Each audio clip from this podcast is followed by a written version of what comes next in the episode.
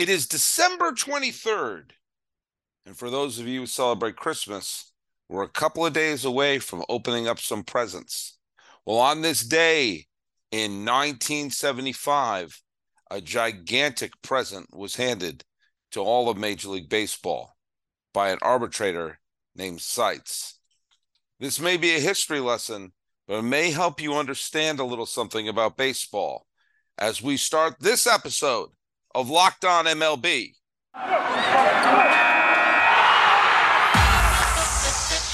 You are Locked On MLB. Your daily MLB podcast. Part of the Locked On Podcast Network. Your team every day. Hello, baseball fans, and welcome to Locked On MLB, part of the Locked On Podcast Network, where it's your team every day. This is the daily podcast. We talk about all of Major League Baseball. I am your host, Paul Francis Sullivan. Please call me Sully. Check out my lower third over there. I am an Emmy nominated television producer who has been a baseball podcaster for well over a decade now. And I've finished four seasons with the Locked On Podcast Network and I'm looking forward to season five in the new year, which is going to start in just a few days. You can follow us on Twitter at Locked On MLB Pods and same handle for Instagram. I'm your pal Sully. I'm at Sully Baseball on Twitter, Sully Baseball Podcast on Instagram. And be sure to tell your smart device to play podcast Locked On MLB or check out some of the other great shows on the Locked On Podcast Network, including Locked On Diamondbacks with our good friend Miller Thomas, who does a weekly co-hosting job here on Locked On MLB. Uh, yeah, it's uh, wrapping up for the. I'm done with my teaching until the new year. A lot of people are going to be traveling. Uh, I'm going to be standing by here at the Locked On Podcast Studios here in Pasadena, California, overlooking the historic Rose Bowl. Hey, um, this is a season we just saw some big time movement to some free agents and everything like that. And ripple effects are happening for several of the teams. And I can still hear Met fans angry about Jacob DeGrom. But that's a whole element of the off season that is a fun part, sometimes frustrating part of the off season, but it is a part of baseball fandom that we've all grown used to. That is the element of free agency. Now, it's going to sound like I'm giving a little bit of a history lesson, but it sometimes is important to understand why things are the way they are. They help you understand the the series of events that led to the reality that we all accept and it also leads to things like understanding what the alternative could be free agency has been part of baseball as long as I can remember. And I'm a 50 year old man. Now, you have to use the rule of seven, and that is I didn't really start following baseball until I was seven years old. I understood that baseball existed, I knew how to watch a game, all that other stuff. But my earliest real baseball memories were when I was roughly seven years old. And when I was roughly seven years old, I got hit with a roundhouse punch to the face as a fan. I understood who the players on the Red Sox were. I also understood who the players on the Yankees were. I knew the Yankees had players like Reggie Jackson, Graig Nettles, Catfish Hunter, Willie Randolph, Thurman Munson, Chris Chambliss, Mickey Rivers, Lou Piniella, Ron Guidry. Those are all Yankees. And the Red Sox include my favorite player, Butch Hobson, but also included Carl Yastrzemski, Jim Rice, Fred Lynn, Dwight Evans, Carlton Fisk, Rick Burleson, Jerry Remy, Luis Tiant, and Dennis Eckersley. Well, I was collecting baseball cards at my when I was about six years old, when I was first starting to learn who the players were and everything. And I found it very confusing that I saw some players like Dennis Eckersley, who was a member of the Red Sox, was wearing a Cleveland Indians hat in one of the cards I got. Jerry Remy, who absolutely was a big time Red Sox, I got a card with him wearing the Angels. And I was fascinated to read the back of players' cards. And there was Reggie Jackson, who was the Yankees in my young eyes. And I saw he had only played one or two years with the Yankees. And most of his career was this weird team that said A's. And even players like Nettles and Luis Tiant and Chris Chambliss and Mickey Rivers all played for other teams before. That's interesting. But still, all right, they picked and choose from other teams, but there certainly wasn't going to be any cross pollination of players between some of the big teams. Right? That first moment for me took place in 19, after the 1978 season. Blissfully, the rule of seven did not include me understanding what the hell happened to the Red Sox in 1978 when they had one of their epic collapses. Ignorance was bliss, and it never occurred to me the Red Sox would be allowed to play in the World Series. But suddenly I found out that Luis Tiant, a true dyed-wool Red Sox, if there ever was one, I didn't know he had played for the Indians and Twins before, was going to the Yankees. What? That's right. Luis Tiant was on the Yankees. I was beginning to understand the idea that he players could be traded I started understanding that. I saw this player was acquired by a trade. That player, they traded this player to get Dennis Eckersley. They traded Don Aase to get Jerry Remy. That was the first trade I really understood. Don Aase for Jerry Remy. But they didn't get anybody for Luis Tiant. He just signed with the Yankees. He just went over. Now I didn't realize, and I thought this was actually, I remember seeing at one point, but didn't quite register that Mike Torrez, who was absolutely a Red Sox, had played for the Yankees just the year before. In fact, when the Yankees won the World Series in 1977, they had a star studded team with a lot of very famous uh, pitchers on that team, many of whom were Cy Young Award winners. Ron Guidry would eventually be a Cy Young Award winner, Catfish Hunter, Sparky Lyle.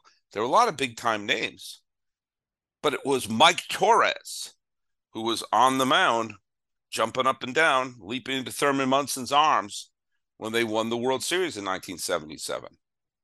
And yet he became a Red Sox the next year. Didn't quite understand that. There was a thing in the back of the cards that said acquired. It said, when were they traded? It said free agent re-entry draft. Didn't quite understand until Luis Tiant. Luis Tiant was with the Red Sox. He had something called a contract to play with the Red Sox. And when it ran out, he could sign with another team. And he signed with the Yankees. Didn't seem right. I was seven. I didn't quite understand. I was young. I was naive. Although, remember, that was at the end of the 1978 season. And that was really free agency in its infancy. Now, over the next bunch of years, I began to understand that free agency can giveth and it can taketh away. The Red Sox lost another big free agent to the Yankees when Bob Watson signed there, but then they signed Tony Perez to take their place. And then there was a bunch of free agent signings back and forth. And then we had one of the absolute most underappreciated baseball scandal, which was the collusion of owners in the 1980s to not sign free agents. The prices of the free agents have gone up way too high. They're going to get together and they colluded along with the commissioner to not sign players no matter what level they were. And when they were found guilty of that, that led to the players' strike, which led to the steroid era, which led to this, which led to that, which led to modern day baseball. But free agency has been part of it. And free agency has been part of the offseason landscape. When people fantasize about a player is available, we could just sign him. And some teams shy away from him. And sometimes you get t- fan bases like Yankee fans screaming for years and years, sign the big players. And then you have generational talents like Bryce Harper and Manny Machado floating around unsigned until the very end. And that's what happens to the teams that actually sign them. You have huge success stories as free agents. 1992, at the end of the 1992 season, leading into the 1993, two of the greatest free agent signings in the history of baseball took place. The Atlanta Braves signed Greg Maddux, and the San Francisco Giants signed Barry Bonds. Those are two big time free agent signings that absolutely shot the team into the, each team into the stratosphere. When the expansion Arizona Diamondbacks had a terrible first season in 1998, they knew that Randy Johnson, who was not going to resign with the Seattle Mariners and was rented by the Houston Astros, well, they knew they had a big fish to catch there. Randy Johnson was signed by the Diamondbacks and became one of the great free agent signings ever. Max Scherzer was also one of the great free agent signings ever. The Cy Young Award winner with the Detroit Tigers became available and signed with the Washington Nationals, won multiple Cy Young Awards, and helped the Nationals win the World Series. There have been some great free agent signings. There's been some classic busts. You know, the Red Sox have had a few. Jack Clark and was a disaster. Carl Crawford was a disaster. From time to time, you'll see players who were big time with one team. It doesn't quite pan out with another. Kevin Brown was one of the all-time best pitchers of his era. Signed with LA, he had one or two good years, but then started to break down. There have been some great free agent signings, and there have been some disasters. But the fact that we have them at all is a sign that baseball changed significantly in the 1970s. And an event that happened on this day in 1975 forever changed the direction of history. And strangely, an arbitrator was involved in this case. He was also involved in another case. So, twice this man led baseball to the new promised land. But first, this. Did you know that driving high is considered driving under the influence? That's right. Driving under the influence of marijuana is against the law in every single state, even in states where marijuana is legal. That means driving high could get you a DUI. And if you think law enforcement officers can't tell when you're driving high, you're wrong. Your friends can tell, your coworkers can tell, your parents can tell, everyone can tell. So, what makes you think that law enforcement officers don't know when you're driving high? Driving under the influence of marijuana can slow your response time and change how you perceive time and speed. So, even if you think you're fine to drive when you're high, you're not. Because the bottom line is if you feel different, you drive differently. And driving high is driving under the influence. So, remember drive high and get a DUI paid for by NHTSA. Peter Seitz. Have you ever heard of him? Are you a baseball fan? Never heard the name Peter Seitz? Well, he's a pretty significant person. Peter Seitz was an arbitrator. Listened to cases on this side and that side. When cases came to binding arbitration instead of going to court, he would be the one to render decisions to turn uh, a decision one way or the other. To put it in American Idol terms, and I'm dating myself a little bit with this reference, he was the Randy Jackson of several decisions. You know, when you watch the original old school uh, American Idol, you know Paula was going to like everything and Simon was going to hate everything. So essentially, you're trying to win over Randy. If you win over Randy, chances are you're going to get through. Well, Peter Seitz was that. First time Peter Seitz became part of baseball history, and I'm going to go further into this. I'm not going to do a deep dive on Catfish Hunter because, believe it or not, I read way too much on this topic. But Catfish Hunter was the biggest pitching star in baseball in 1974. Catfish Hunter had a contract with the Oakland A's, which had part of his salary paid in an annuity, not a salary, but as an annuity. The team would pay into some sort of retirement fund. Not him, he, he it wouldn't be paid to Catfish, and then he paid. The team would do it, and there were tax reasons for all that, which is way beyond my pay grade. I had to sell a lot of built bars to be able to understand all the implications of it. But that's what his contract said. And at one point, Charlie Finley missed a payment and then said, "Ah, here, here's the payment. Here's here's the check. You drop it off." Said, "No, that's not what's in the contract." And Catfish Hunter took the A's to arbitration saying, You're in violation of my contract. And if you, if you violated my contract, that means the contract is null and void, which means I can sign with whatever with whatever team I want to. I can leave this team. Which is exactly what he did. He sued and he won that he was freed. Now let me explain to you why that's significant. That's significant because players just couldn't sign with whoever they wanted to. In the 1880s, 1880s, not 1980s, 1880s, Major League Baseball's contracts included something called the reserve clause. And what this did to help prevent players from jumping ship to rival leagues there was a rival league called the Players League that was going to give all sorts of freedom to the players, or they didn't have the dough that the National League had. And the National League eventually squashed them.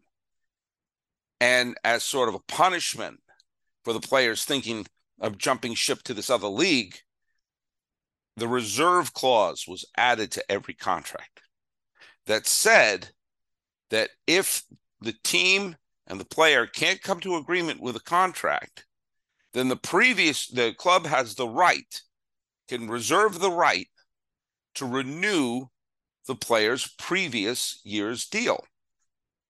Boom. And so what does that mean? That means that a player is attached to one team until that team is good and ready to get rid of them, whether by trade or just by saying, okay, your contract's done, you're cut a player didn't have the right to talk to another team. The player couldn't negotiate with another team and therefore had zero leverage in terms of negotiating a contract. Now, I want you to stop and think about that for a second. When people talk about the good old days of baseball, and players back then were loyal and played for their team and for the love of the team, they didn't. They had no choice. They couldn't negotiate with other teams. They couldn't sign with other teams. A player was locked with a club unless management felt that they could get more if they traded him away. And you saw superstars get traded away. Obviously, Babe Ruth did. Rogers Hornsby got traded left and right. Jimmie Foxx got traded. Lefty Grove got traded. There were big names who got traded, but usually it came around the time when an owner was strapped for cash and they figured they could make some dough if they sold off one of their big players. That's exactly what happened with Babe Ruth and Lefty Grove and Jimmie Foxx. And they didn't have the ability to sign with a team. If you're stuck on a crummy team, like for example, Walter Johnson was forever with the Washington Senators, or Grover Cleveland Alexander was for all those terrible years with the Phillies, they couldn't sign with another club. The only recourse players had back then was to sit out, sit out free agents or sit out spring training. And owners would have to have their bluffs called. Now, some of the players who did this, which you would think, like, God, how greedy could they be? Babe Ruth did it. Ted Williams did it. Joe DiMaggio did it. All the players did it to get a little raise here or there. But you couldn't negotiate. And a lot of times, players' salaries weren't published. So and nobody knew what the hell anyone else was making anyway. And so the players had their entire careers controlled. Now, other businesses didn't act like that. Movie stars can leave from one studio to another. Hell, think about the job you have. I'm a teacher. I teach in Pasadena. If I got a better job in some other place, I think about it, and, and actually, I took this job in Pasadena because it was a better job than the one I had last year in another part of LA. That's something you and I take for granted. I worked at a tech company with people all the time. I'm working at Hewlett Packard. Oh, I got a better job at Oracle. Bye bye. But baseball players couldn't do that. They did not have that freedom to jump around. Now, Marvin Miller, who was posthumously put in the Hall of Fame, became the head of the Players Association. And a bunch of lawyers took a look at the reserve clause and saw that it didn't quite mean what the owners were telling the players it meant. And the players, who were not exactly legal scholars, didn't really question it. It said that the team had the right to renew the previous year's contract if they couldn't agree on one. But the law, it was meant or what it was told to the players and was presented as the team could do that in perpetuity. But the lawyers looked at that and said, that's not what it says. It says you can renew the previous year's contract. It doesn't mean you could do it forever. And if you if the team just renewed the previous year's contract and you played by that deal, then there was no contract to renew at the end of the year if you don't both agree to a contract and the year is over, well, what? Show me the contract you signed last year. I didn't. There was no contract. You just renewed the previous year's deal. Now, the Players Association wanted someone to challenge this. In other words, not sign a contract for a whole year. And then at the end of the year, give it a shot. Say, give it a shot in front of an arbitrator. Now, Curt Flood had tried to do this years before, but he just declared himself a free agent at the end of the year. He had a contract signed from the previous year that was renewed. His attempt didn't work, but it laid down the groundwork. And but players were terrified to challenge the owners. They had no leverage to begin with. And now they could potentially ruin their career. They look what happened to Curt Flood, one of the best center fielders in baseball. He challenged the reserve clause, lost, and then his career was over. He only played a handful of games afterwards and became a pariah. Was it worth it? Was it worth risking your career? Heck, a big star can make a $100,000. Why would I risk that? Then Catfish Hunter took center stage. Peter Seitz sided in the favor of Hunter. He became a free agent. He could sign with whomever he wanted to. And he wound up signing a five year deal worth three and a half million dollars. Right now, that's chump change, although I'd take it. But that's chump change for Major League Baseball players. But then everyone's heads exploded. Millions of dollars? A player can get millions of dollars if they go on the open market? But that was looked upon as a fluke.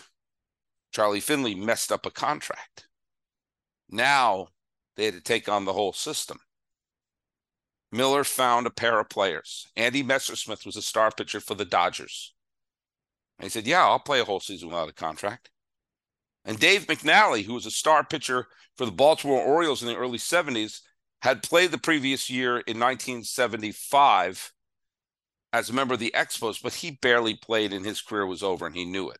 So he felt like, what do I have to lose? But Messersmith was still an effective pitcher for LA. They played the entire season without a contract and then said, the team can't renew a contract that doesn't exist. And they took it to binding arbitration. The commissioner of baseball sat on one part of the panel of arbitration. Marvin Miller sat on the other side for the players. And then comes Peter Seitz. No, not really a dog in the fight. He was just looking at it legally. And he said, Yeah, how can you renew a contract that doesn't exist? He can he could sign with whoever he wants. He, he has no contract. He can just he can go and find another job. Both of them, McNally and Messersmith. And with that, free agency, true free agency, not the fluke what happened with Catfish Hunter, was born and everybody went bananas. Everybody thought, oh my God, it's the end of baseball. Oh my God, teams are going to collapse. You're going to see the same teams win the World Series every year. You know, the it's just going to be a disaster for baseball. And it's going to be the economic ruin of the game. Well, let's, after we hear this, think about what the aftermath was. When free agency came about, teams could dominate for long periods of time.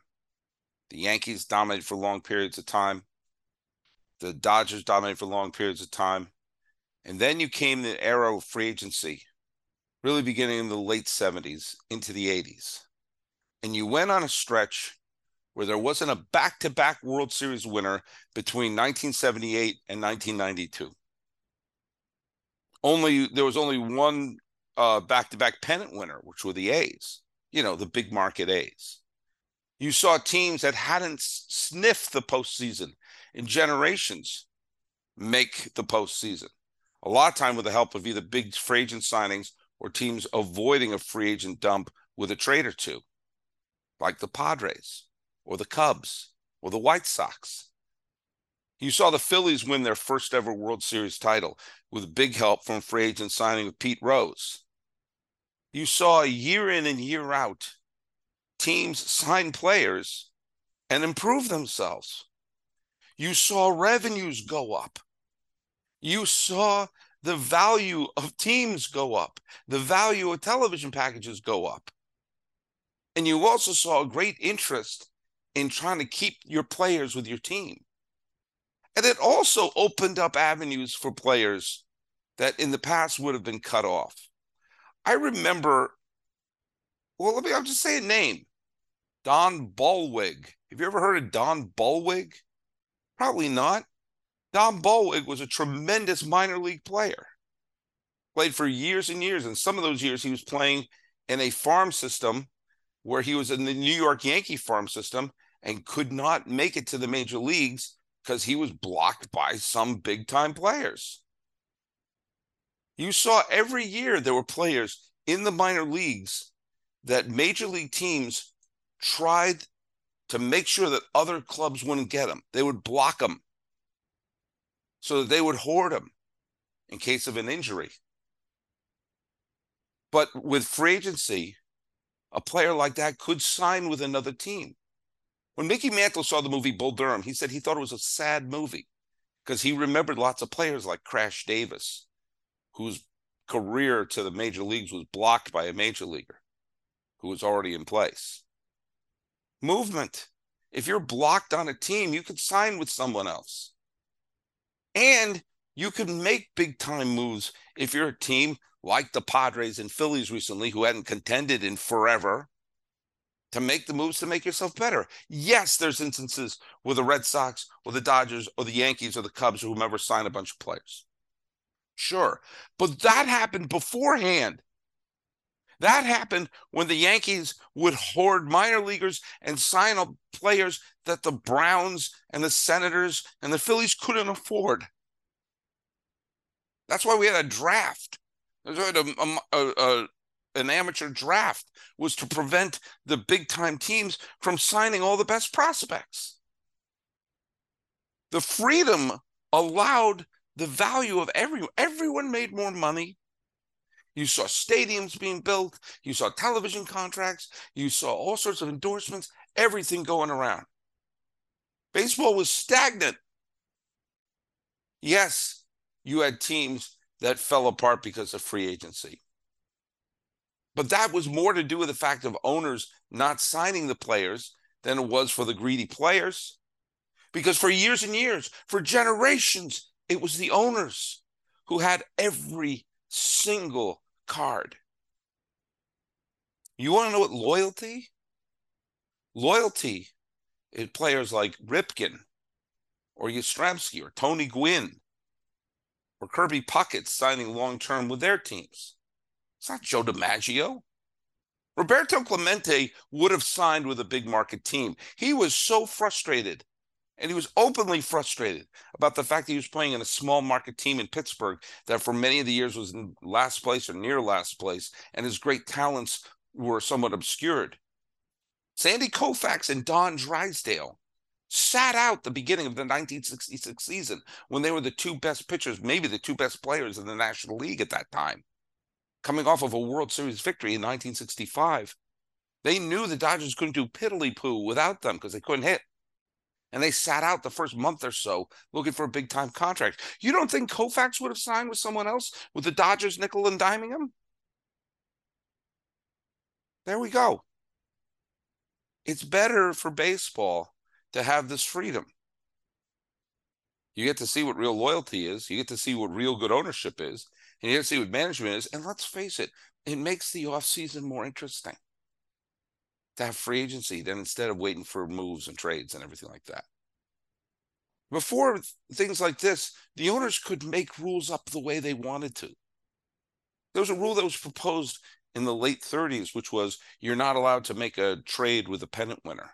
If the team finished in first place, you can't make a trade with them. The rule didn't pass, but the fact that rules like that could have been floated around, well, they knew at that point they could do whatever they wanted. And now they can't. Because what happened on December 23rd from Peter Seitz, the arbitrator, who twice ruled in favor of, yeah, let players sign where they want. You may think it's bad for baseball. I think the evidence shows the other. The evidence doesn't agree with you. But either way, it's a significant milestone in baseball history, which in a few years will be approaching its half century of existence.